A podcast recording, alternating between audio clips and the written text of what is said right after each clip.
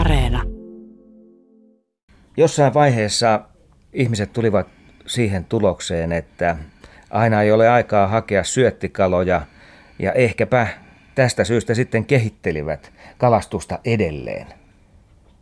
Siinä sitten tehtiin nirha ja tällä on ihan supisuomalaiset perinteet.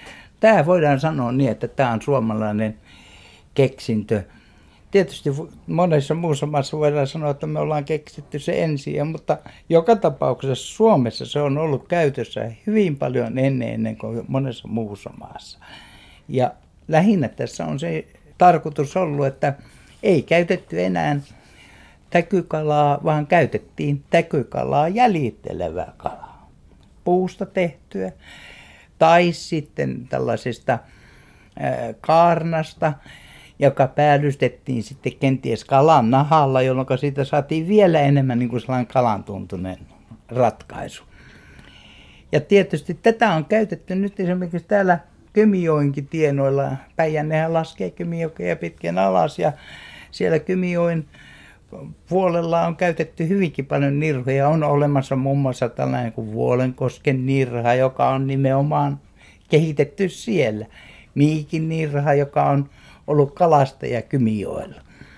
Nämä on niitä semmoisia, sanotaan nyt supisuomalaisia kalastusvälineitä. Kuinka pitkä aika tästä on, kun näitä nirhoja on kehitelty ja saatettu ne tähän tilaan, että niillä on voitu kalastaa? No nämä on kyllä 1800-luvulta.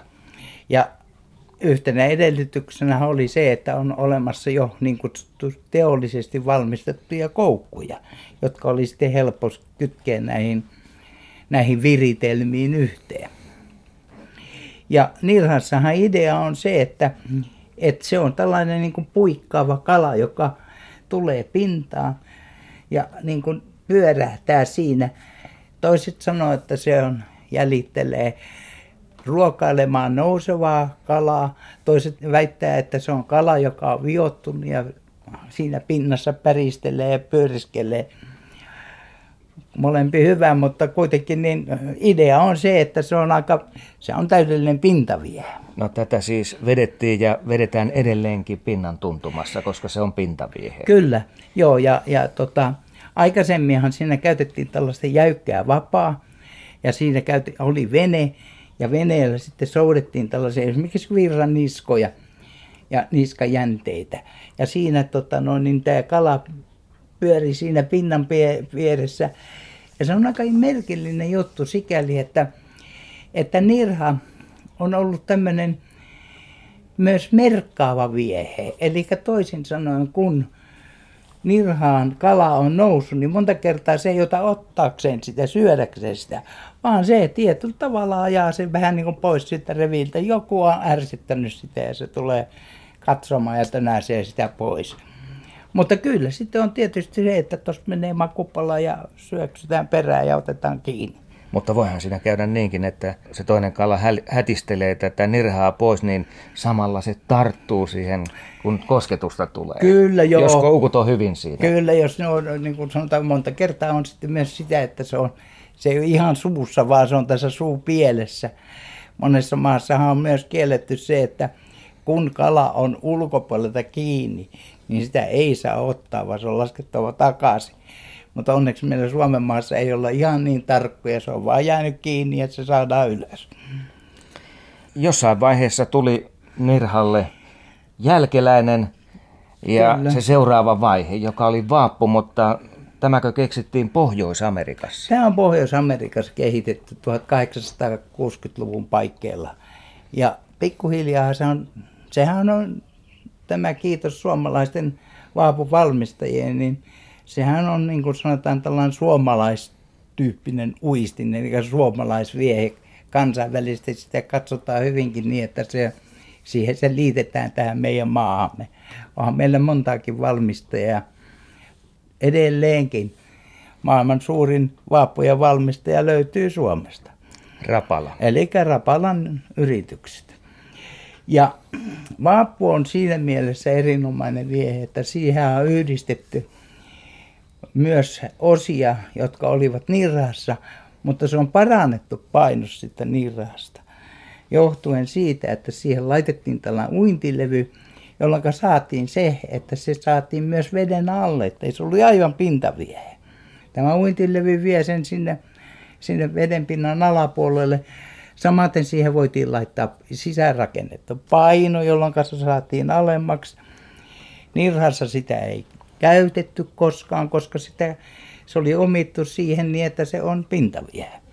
Mutta vaapu on todella erinomainen viehe monellakin tavalla. Sillä pystytään jäljittelemään niin viottunutta kalaa uintia säätelemällä, kuin myös tällaista tiheästi uiskentelevaa kalaa. Ja jos nyt ajatellaan esimerkiksi lohia, jotka ovat hyvin tarkkoja sen ravintonsa suhteen, tai jokeen noustessaan ovat jollakin tavalla mieltyneet tällaisen vaapun liikkeeseen, niin kyllä vaappu on ehkä yleisin Pohjois-Norjassa ja nimenomaan Tenujoilla niin käytetty viehe.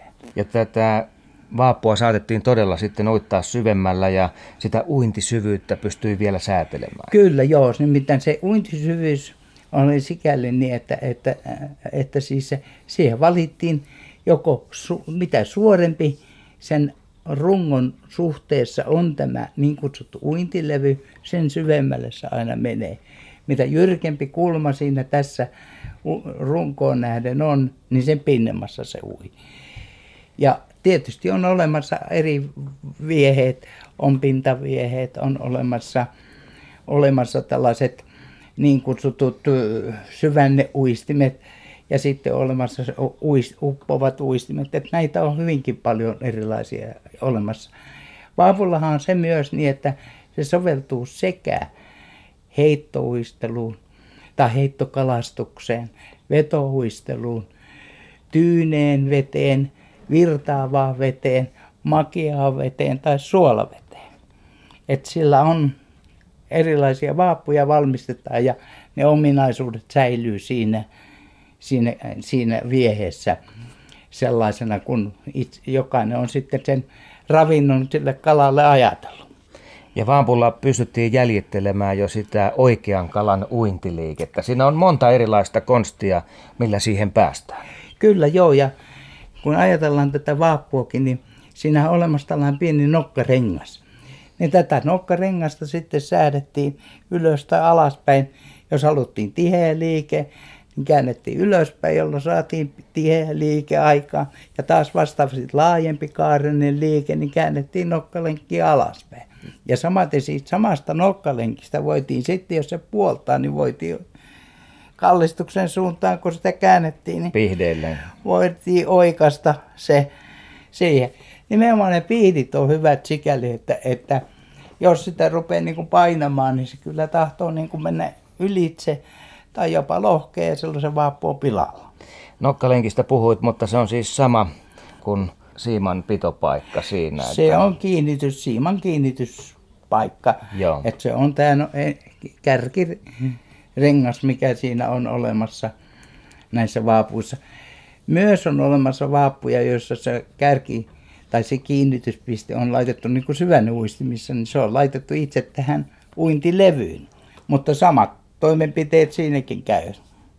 Sanotaan näin, että vaappu on yksi antoisimmista vieheistä myös kalastajalle, joka voi virittää sen aivan haluamansa liikkeeseen. Eli sille omalle käsialalle saadaan sitten se niin kutsuttu tuntumasi. Jos vielä ajattelet näitä vaappujen värityksiä, niin siinä taidettiin jo aikanaan sitten mennä hyvin pitkälle. No joo, siis alun perinhän siinä pyrittiin jäljittelemään nimenomaan siis elävän kalan väritystä. Mutta sitten kun asiaa mennään eteenpäin, niin kyllä siinä mä luulisin niin, että siinä on melkein kaikki nämä akvaariokalatkin on jo väritetty sitten samalla lailla, että kyllä siinä on niin monenlaisia vivahteita olemassa. Ja sitten tietysti on olemassa tietyt ärsytysvärit. Jotkut kalat ärsyyntyy tietyllä tavalla tällaiseen punaiseen väriin. On olemassa tällaiset niin kuin neonvärit, jotka ärsyttää kalaa enemmän. Sitten on olemassa tämä punapääkala, jota väitetään, että kun on valkoinen runko ja punainen pää, niin se on kala, joka heiluu, sieltä näkyy se punainen petokalalle. Ja se on sama merkki kuin pakeneva kala, eli se punainen on kiduksia ja mitä enemmän kalaa tarvitsee ilmaa, niin sen enemmän nämä kiduset me saukee. Ja punaista näkyy. Ja silloin se tietysti on tällainen laukaiseva reaktio, että ei kun perää. Et kyllä näitä, kyllä vaapulla on monenlaisia ratkaisuja olemassa.